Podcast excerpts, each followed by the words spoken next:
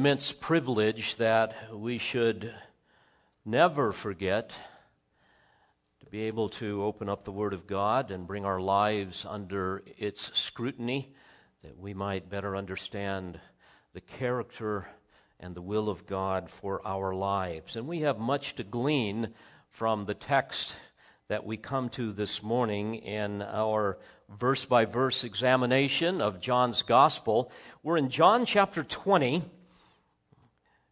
We will be looking at verses 34 through 31. I'm sorry, verses 24 through 31. And here we have the historical narrative concerning Christ's encounter with a man named Thomas. We will learn more about him this morning and see some similarities in his life with ours. Let me read the passage beginning in verse 24 of John 20. But Thomas, one of the twelve, called Didymus, was not with them when Jesus came. So the other disciples were saying to him, We have seen the Lord.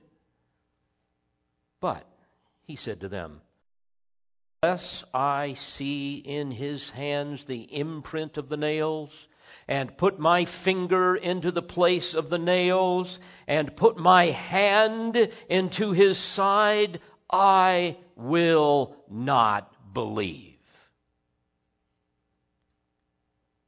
After eight days, his disciples were again inside, and Thomas with them. Jesus came the doors having been shut, and stood in their midst and said, Peace be with you.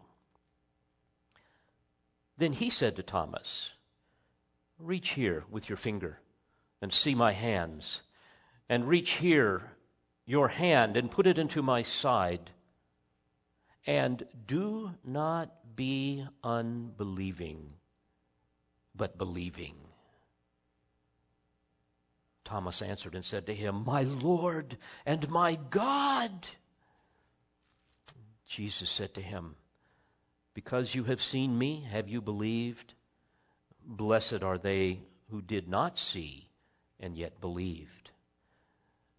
Therefore, many other signs Jesus also performed in the presence of the disciples, which are not written in this book, but these have been written so that you may believe that Jesus is the Christ, the Son of God, and that believing ye, you may have life in his name. Now, we know very little about Thomas. However, we see that he was also called Didymus, which means twin. So he would have had a brother or twin brother or sister. And the first time we get a snapshot of his character is in John 11. You may recall the context there. Jesus' dear friend Lazarus has died, and his sisters, Mary and Martha, summoned the Lord to come and help. Come to Bethany, they said. Well, there was enormous hostility there in Bethany, which was a little suburb of Jerusalem. And that would be like going into the lion's lair, if you will, and Jesus and the apostles knew this, and so did Thomas, who was one of them. And so in verse 16 of that text, we read Thomas, therefore, who is called Didymus, said to his fellow disciples, Let us also go that we may die with him. Sounds like a happy guy to be around. From this passage and a few others that we have, we can surmise that Thomas was a bit of a pessimist. You know the type type of person that expects the worst, person that is bleak and cynical, often depressed, a person that is very distrustful. Their attitude is typically fatalistic, gloomy, kind of hopeless. They're always troubled, worried about various things. Uh, a good character that we all know and love is little Eeyore in Winnie the Pooh. Now, Thomas knew there was danger there in Jerusalem, and that's realism. That's okay. But he jumped to the automatic conclusion that they're all going to die. So he had kind of a sense of, well, prepare for the worst. It's probably going to happen. In fact, he may have had Murphy's Law written on the back of his robe. We don't know. What can go wrong will go wrong. You know the, the old saying. We, we see this attitude surface again in John 14. The context there is Jesus is talking about leaving. And Thomas said to him in verse 5, Lord, we do not know where you are going. How do we know the way? And you can sense his love for him, but he didn't know what was going on, and you can kind of get a sense that he's feeling as if, you know, you leave, we're doomed. We don't know where you're going. You know, what's going to happen to us? I'm not sure if your resources are sufficient for us. And we see this pessimism kind of fueled his melancholy spirit here in John 20, causing him to be prone to, to sadness, kind of depression. Remember, Jesus has been taken away, he's been tortured, he's been crucified. The indwelling Spirit of God has not come upon them yet, so uh, and it's not going that's not going to happen until Pentecost. So he he lacks comfort because that's one of the things the Comforter does. Um, he lacks boldness because boldness is really empowered by the Spirit. He lacks even clarity to understand some of these things. Again, the Holy Spirit is our resident truth teacher. And so he's filled with fear, as they all are. They're in a state of mourning, they're grief stricken. In verse 19, we read, It was evening on that day, the first day of the week, and the doors were shut where the disciples were for fear of the Jews. So it's, it's Resurrection Sunday here, and they're locked in there, they're afraid.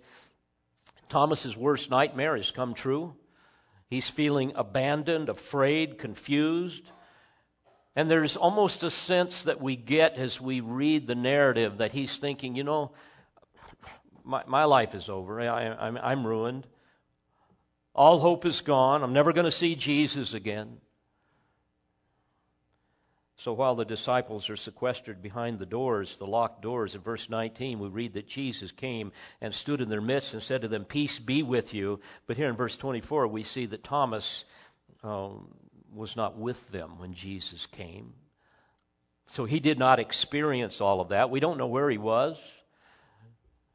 Having worked with literally hundreds of people like this, he was probably wandering around someplace feeling sorry for himself.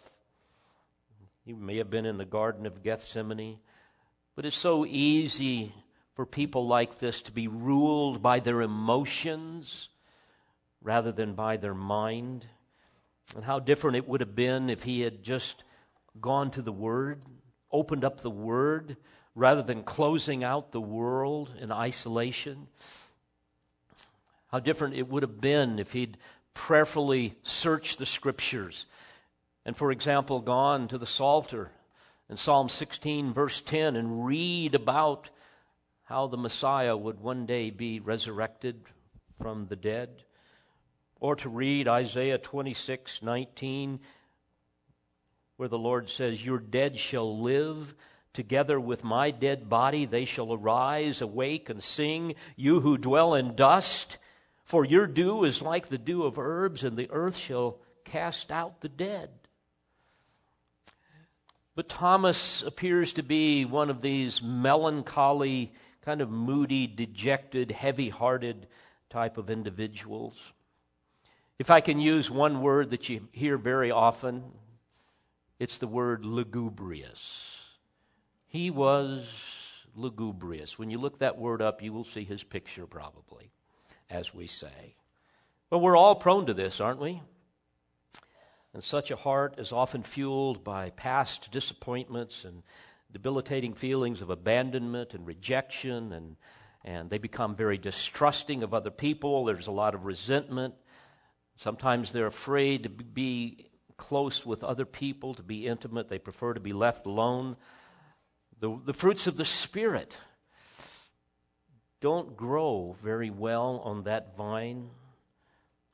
And the effect of this kind of heart, this kind of interpersonal style of relating can be quite debilitating. So here in John 20, we read that the, in verse 25 that the disciples are telling him the good news we, we've seen the Lord. But it doesn't penetrate his pessimism and his distrust. So he says, Unless I see, I will not believe. It's almost as if he's saying, I don't even want to hear it. I don't want to hear this type of good news. Don't even go there. At some level, I feel safer and more comfortable in my misery. I don't want to have my hopes brought up high once again, only to have them dashed. I'm through with that. That's the sense that you get here. So, with that kind of an attitude, it will leave you in a dungeon of despair. So, I want to look at these verses under two very simple headings.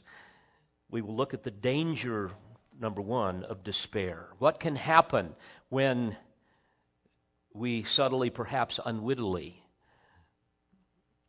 close out the world and live in that kind of darkness and try to live by sight rather than faith.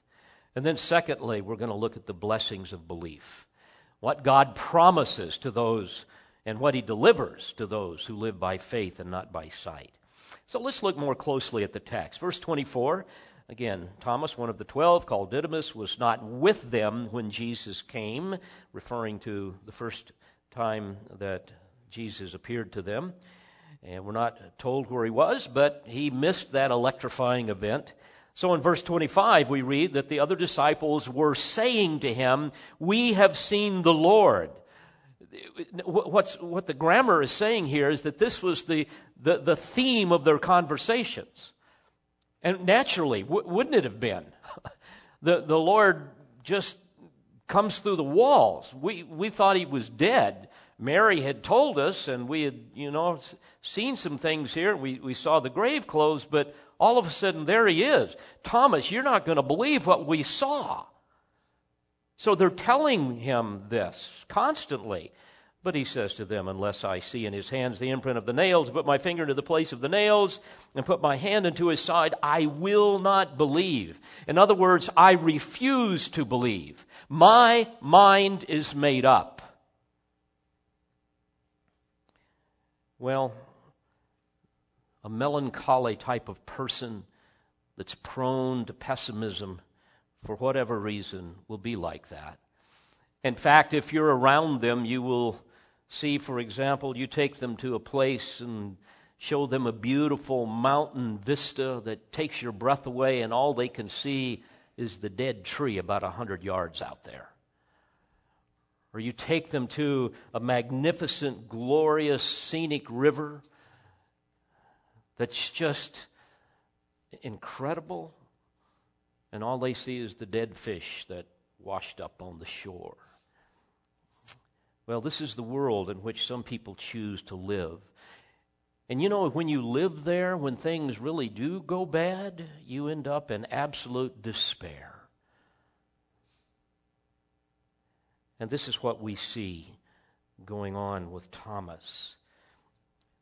This type of heart condition breeds various things. Let me put them in two real simple categories. Despair, first of all, breeds unbelief. Think of it this way it's too risky to have your hopes built up only to have them be dashed once again. And that's why we read here that the other disciples were saying to him, We have seen the Lord. Ah, but despair doesn't want to hear that. It's too risky. Isn't it interesting that these kind of people will not even hear the testimony of fellow believers? Sin's irrational at times, isn't it? It can even be insane. And sometimes this unbelief is a way of justifying a person's anger towards a world that's just not working for him. By the way, you see this to the extreme in some of these mass murderers when you hear about them. The world hasn't come through the way they have demanded, and so they're going to get even. But it also, this type of unbelief makes others feel sorry for you in some sick way. While at the same time, it gives you power over them. Here's how that works I'm not as gullible as you to believe all of that. I've got to have proof. Well, Dear friends, power is a fool's opiate. It deadens the pain for a while. You may think that you kind of get even with other people. It may make you feel better about yourself and give you some temporary satisfaction, but in the end, it only deepens your despair. This is just one of the many ways sin can work in the heart. This is why we read in Jeremiah 17 9 that the heart is more deceitful than all else and is desperately sick. Who can understand it? And frankly, this is part of the idolatry of self, if you will to be so committed to self protection and, and self promotion that you allow yourself to be just ruled by your own emotions. You come up with your own ways of somehow surviving in this thing called life, regardless what God says, regardless of who He is, and you begin to live by sight rather than by faith. You, you live by your feelings, not by truth. And your happiness rises and falls according to your circumstances. So self ends up ruling the throne of your life rather than God. And you know, this is the nature of idolatry to choose to worship something that we believe will give us life, even if it's silly. Like the idolaters in Judah that Jeremiah speaks of in chapter 2, verse 13, where God says, My people have committed two evils. Number one, they have forsaken me, the fountain of living waters. That's even what Thomas was doing here. To do this, number two, to hew for themselves cisterns, broken cisterns that can hold no water. Thank you, God, but I'll handle this. I've got my own way of coping, I've got my own way of surviving, and I don't want to be confused with the facts. I don't want to hear things that cannot be proven to me, I don't want to ever again have my hopes dashed. And so I will live in my safe little world that I have created. Well, not only does despair breed unbelief, but it sets, uh, but unbelief sets conditions for God. Think about that. Not only does despair breed unbelief, but unbelief sets conditions for God. This is what happens here with Thomas. And we see pride at work here, putting God to the test, requiring him to prove himself. Notice verse 25. Again, he's saying that uh, unless I see these things, I will not believe. I don't care what you guys are telling me. I've made up my mind. And by implication, he's saying, I don't care what has been written in the Old Testament scriptures that we have. I, I'm, I'm not even going to consider all of that stuff that Jesus talked about when I was with him for three and a half years, where he talked about dying and rising again from the dead. The Lord Himself is going to have to prove these things to me. Unless I see, I will not believe. Now, many people are this way reminds me of the crowds that gathered around Jesus. Remember in Matthew 12, Jesus called them an evil and adulterous generation that seeks for a sign. But he says, But no sign will be given to it except the sign of the prophet Jonah. In other words, a sign of judgment that will be validated by the resurrection of Christ. You see, Jesus always declined to give signs on demand. Do you realize that? Evidence were not the means by which he appealed to unbelievers. As he indicated in his story of the rich man and, and Lazarus. Remember Lazarus the beggar, Luke 16? You will recall how the rich man was in the torment of hell. Jesus tells us, and, and he saw Abraham far off and Lazarus at his side, and he begged Abraham to send Lazarus to dip the end of his finger in water and cool his tongue for he was in anguish in the flames. And then he begged him to send Lazarus to his father's house to warn his five brothers lest they also come into that terrible place of torment. And we read in the text, but Abraham said, They have Moses and the prophets. Let them hear them. And he said, No, Father Abraham, but if someone goes to them from the dead, they will repent. In other words, Scripture's not enough. They've got to have more than that. They need to see somebody coming back from the dead. They know Lazarus the beggar. Send him. Then they will believe. Abraham said to him, If they do not hear Moses and the prophets, neither will they be convinced if someone should rise from the dead. Beloved, never be ashamed of the gospel of Christ. It is the power of God unto salvation. Scripture is the only thing that has the power to overcome unbelief. You see, unbelief is a, is a moral, not an intellectual problem. No amount of evidences will ever turn unbelief to faith. This is what we see in Scripture. But the revealed Word of God has the inherent power to do just that. This is why Jesus said, It is the Spirit who gives life. And the Spirit gives life through His Word. Faith comes by hearing, and hearing by the Word of Christ. In fact, James 1 18 says, Of His own will He brought us forth. How? By the Word of truth. People ask, What's the key to successful evangelism?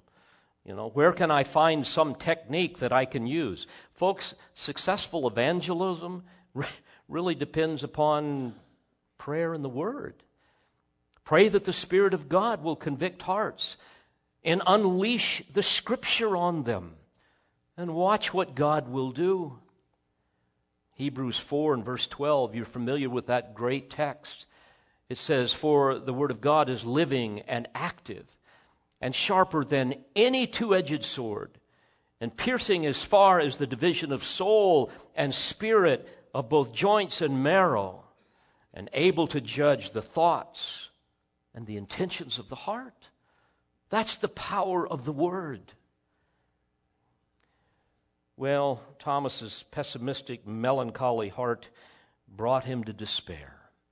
And his despair bred that unbelief that recalcitrant unbelief, that stubborn unbelief. And then that unbelief caused him to put God to the test. It caused him to set conditions, literally, for God, that he might prove himself to Thomas. It's as if to say, God, you're going to have to prove yourself to me. I will stand in judgment over you. It's a frightening thing. But you know, all along, he had available to him the most powerful evidence of all, and that's the word of the living God. He had, he had heard the word of Christ, he had the Old Testament scriptures, and so forth. Just think of the time and the money and the energy people waste today to answer questions that have already been answered in Scripture. I was thinking about this. Let, let, me share just a couple of thoughts along this line. Billions of dollars are being spent right now to answer the question how can we stop the spike in violent crime in America, especially gun violence? I mean, that's the, one of the big topics today. I was reading how 111 gun deaths in Chicago occurred in just two weekends recently. Police are scared to death to do their jobs. They're now the target uh, of, of vicious citizens. I read that there were there have been 74 school shootings in the past 18 months. It's incredible, isn't it? Now another school shooting just this week in Oregon targeting Christians, which by the way means that there will be no public outrage. If other groups had been targeted, oh boy, the world would be coming to an end. But because they're Christians, there would be no public outrage. And this school's killing happened in yet another gun free zone with one unarmed guard. He had some mace. You see, mass murderers know they're safe in these kinds of places. Victims are helpless. Imagine what would happen if you turned the White House into a gun free zone and you disarmed the Secret Service. Well, the answer to all of this is and I, I listed the top four that I've heard in the news gun confiscation, stricter gun laws, better screening for mental illness, and outlaw violent video games, music, and movies. I mean, folks, it's absurd. It's, it's, it's laughably ridiculous. It's like trying to cure cancer with aromatherapy and yoga. You see, none of these things will change what's going on because none of them address the source of the problem. The source of the problem is the depraved condition of the human heart. Jesus said, Out of the heart come evil thoughts, murders, adulteries, fornications, thefts, false witness, slanders, and so on. You see, man is a sinner by nature. He is, he is consumed with one thing, and that is satisfying his own flesh. And he will go to great lengths to do that. He is at war with God. And only faith in Christ can transform that heart and make him a new creature in Christ. So that the old things will pass away and the new things will come, so that he will have a whole new disposition, a whole new outlook, a whole new worldview. You see, the only answer if I can put it this way, is biblical Christianity, the very thing that everybody hates these days. And God has revealed all of this to us in His Word. You want to know how to deal with all of this stuff? Open up the Bible. It will tell you. It is the Word of God. Let me give you another example. Billions are being spent on trying to find out if there is life on Mars billions and billions of dollars. And God has already answered that in, the in His Word. The answer is an emphatic no. What we see in Scripture is apart from His angelic host, all of His creation has been placed upon the earth to give Him glory. And we know that the earth is a disposable planet. Sorry, environmentalists, but it is a disposable planet that is one day going to be absolutely destroyed during the time of the tribulation in ways that we can't even begin to fathom. And then it's going to be renovated, returned to Edenic splendor during our Lord's millennial reign. And then it's going to be uncreated and recreated. There will be a new heaven and a new earth. So if you want to know the answer about life and the earth and all of this stuff, global warming and all of these things, go to Scripture. One other example. Today, our government leaders are in a panic, wondering what Russia is up to in Syria. I think, folks, read Ezekiel 38 and 39. There's your answer. There we are told that Russia, with all the pagan nations of the earth that, that follow their father, the devil, by the way, all of the nations of the earth that, that hate God, that follow Satan and serve him even unwittingly are committed to the extermination of God's covenant people, Israel, whom God has promised to one day restore. We, have seen this down through history. And in Ezekiel 38 and 39, we see how that God has promised to allow a confederacy of nations to form, and He is going to hook put hooks in their jaws and bring them down upon the northern mountains of Israel so that he can destroy them. And you see the details of that in Ezekiel 38 and 39. And folks, it's incredible to see all of this coming together. My point is, we have the Word of God, but we underestimate its authority, its inspiration, its infallibility, its sufficiency. And this is what Thomas did. But most, the most important question of all is what can a man do to be saved and to have eternal life? Well, the Word of God tells us that. Believe on the Lord Jesus Christ and you will be saved. But you see, the heart is such a stubborn thing. It doesn't want to be confused with the facts. It believes what it wants to believe. It suppresses the truth in unrighteousness, Paul tells us. So it wants proof we assume that somehow we have the ability to judge rightly. And if we just see enough evidence, then we will believe. But, folks, seldom is that the case.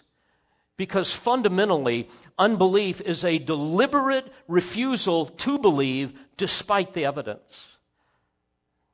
Think about it. Thomas had more than enough evidence to believe that Christ had risen again. He had spent three and a half years with the Son of God. He had seen his power. He saw countless miracles. He heard him speak. He saw his life. He heard him repeatedly talk about how he was going to die and rise again the third day. And yet he refused to believe. And now he's got the testimony of his brothers and sisters. You see, the issue was his heart, not his mind. And like so many people today, he was believing what he wanted to believe because it was safer to believe that. He had already made up his mind. So notice what happens here. This is fascinating. In verse 26, it's the Lord's Day again, by the way. It's a week later, it's Sunday one week after the resurrection. Thomas now is going to show up with the others who are once again hiding behind locked doors. Verse 26 After eight days, his disciples were again inside, and Thomas with them.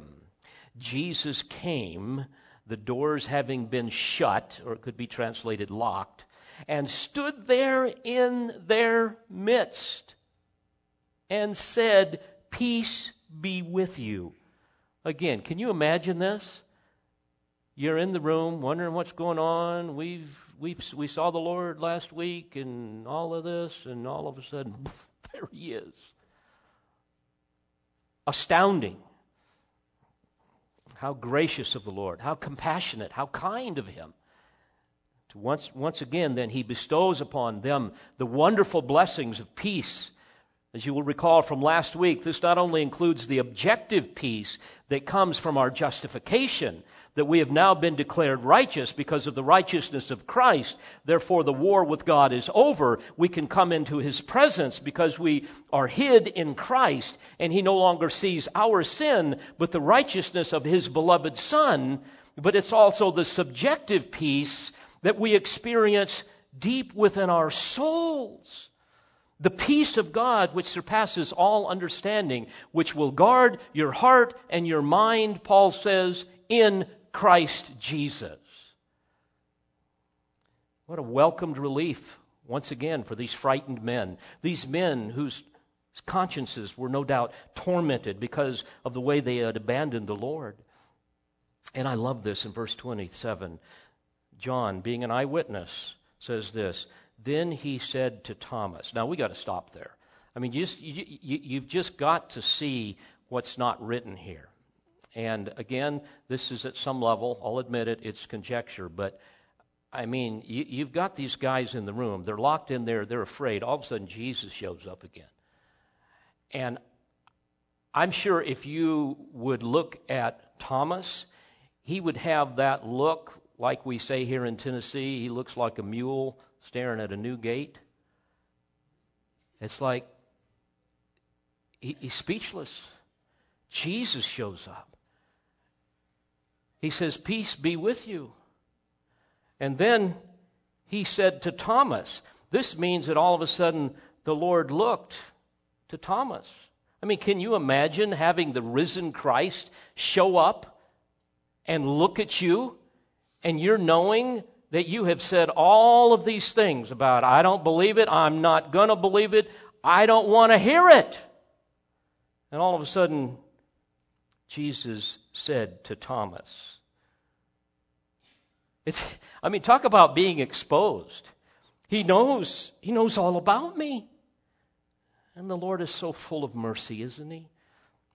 He says, Reach here with your finger and see my hands. Reach your hand and, and put it into my side. And do not be unbelieving, but believing. Now, folks, it doesn't say this, but I seriously doubt if Thomas inspected his hand and his side. I, I doubt if his eyes ever, ever left the face of his beloved Lord. He was so overwhelmed to see him.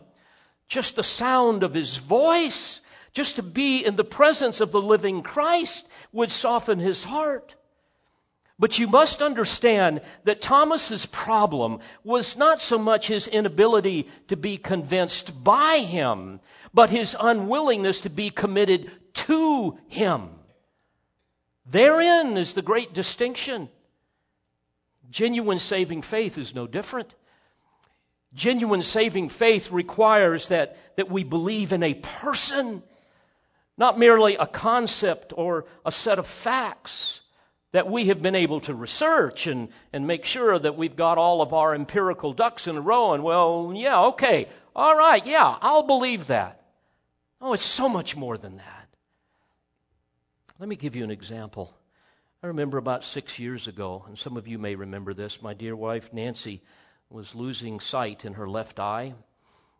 Her endocrine, endocrine system was being affected in various ways, and the doctors discovered that she had a cyst on her pituitary gland, a little pea sized gland right in the middle of your brain, and had a little cyst on it that was, that was impinging upon the optic nerve. And fortunately, they found that, or she would have gone blind. But I'll never forget going into the office with the neurosurgeon to hear the results of the MRI, to get the, ac- the, the accurate diagnosis, to have him explain the kind of craniotomy, the, the, the, the, all of the things that he would have to do to go under the, the hemisphere and go in there and rather than going through the nose. And he went through all of these things. Such a dear man. He gave us all of the risks. I remember him telling me that you know she may never know you again. We don't know but there are you know this this is what we think will happen gave us the prognosis and it was obvious that this man knew anatomy and physiology and neurosurgery in ways that we could never even begin to know. And you know how doctors talk to you. They talk to you as laymen. If they were to talk to you in the way that they're really thinking, you wouldn't understand anything they were saying. But I remember I just had to ask him. I said, Doctor, I hope you're not offended with this, but I, I just got to ask how many times have you performed this surgery? And he smiled at me and he said, Hundreds. And then he said, I know what I'm doing. But I don't blame you for asking that question. If it was my wife, I'd be asking the same one. But then I'll never forget what he told me. And this, this I really feel was of the Spirit. He said, Dave and Nancy, at some level, you must simply trust me. And at some level, that's what we had to do. And we had to trust the Lord. And the same is true with saving faith. By the way, as you know, wonderful outcome. God was so gracious. But it's the same thing with saving faith, isn't it? After examining all of the facts of the New Testament, after hearing all of the testimonies of the transforming power of, of the gospel, we still must come to that point in our life where we commit the very whole of our being, not to a set of facts that we've figured out, but to a person. Said differently, saving faith is not so much being convinced of a set of, of propositions, it's being committed to a person, the person of the Lord Jesus. And this is what we see here. And the Lord is so gracious to reveal himself to this, this cynical, skeptical disciple who was overwhelmed when he realized he was in the presence of Jesus. Notice his great confession here in verse 28. Thomas answered and said to him, My Lord and my God. I hope that's the confession of your heart. Because he alone is God. And therefore, as the scripture says, he alone is able to save unto the uttermost all who will come unto him. My Lord and my God. Friends, if that is the confession of your lips, and it is sincere, it will also be the confession of your life. Well, finally, we see not only the danger of despair, but secondly, the blessings of belief, what God promises to all who live by faith and not by sight. Notice verse 29. Jesus said to him, Because you have seen me, have you believed? And this is really a confirmation of Thomas's faith, and it prepares the way for the beatitude that follows. He says, Blessed are they who did not see and yet believed. You see, blessed here means more than happy. And certainly we are happy, but it speaks of the reality of being accepted by God. It speaks of the reality that all that God has promised His redeemed will, in fact, come to pass, even though we have not seen Him. We believe in Him by faith. And Peter said this so eloquently in 1 Peter 1 8. Though you have not seen Him, you love Him. And even though you do not see him now, you believe in him and are filled with an inexpressible and glorious joy, for you are receiving the goal of your faith, the salvation of your souls. You see, beloved, today we rest upon the Word of God and the testimony of the disciples. This is the way of faith. Again, faith comes by hearing, and hearing by the Word of Christ. And Paul says in Romans 5 5, Therefore, we have a hope that does not disappoint. And then he adds this, and this is so precious to me. We have a hope that does not disappoint because the love of God has been poured out within our hearts through the Holy Spirit who was given to us. In other words, it's the Holy Spirit that produces within us not only belief when we are born again, but also a conscious awareness of our salvation, the assurance of our salvation, the conscious awareness of the love of God. He says it's been poured out within our hearts. The original language means that, that it just gushes forth. There is an abundant, lavish, extravagant torrent. There is a, a flood, an outpouring of the love of God within our hearts. Because God is not stingy with what He wants us to experience deep within our souls. He gives us a superabundant feeling of His love for us. Now, folks, this doesn't come from signs and wonders and dreams and visions and all of these things that people crave for. It's a result of His Word and His indwelling Spirit.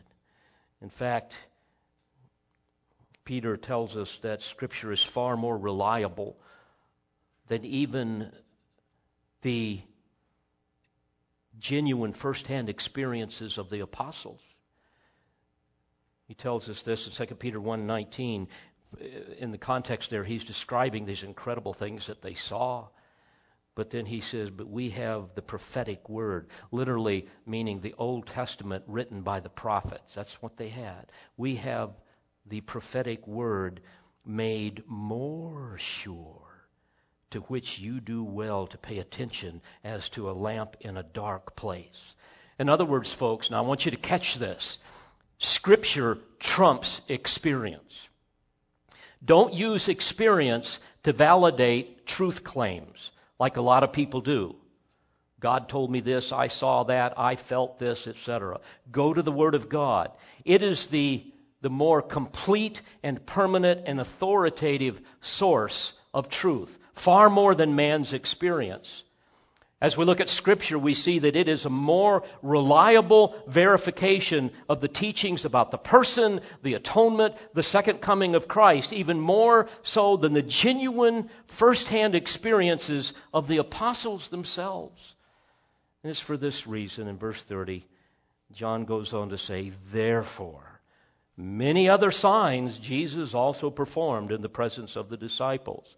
It's interesting that he doesn't list them many more which are not written in this book. By the way, this would have included many miracles that he would have done in those 40 days between his resurrection and his ascension. But notice what he says. But these things have been written so that you may believe that Jesus is the Christ, the Son of God, and that believing you may have life in his name. Oh, what a tender, what a loving Savior to once again reveal Himself to this needy man, Thomas, causing this most unyielding skeptic to bequeath to us this most profound confession My Lord and my God. Well, you might ask, whatever happened to Thomas?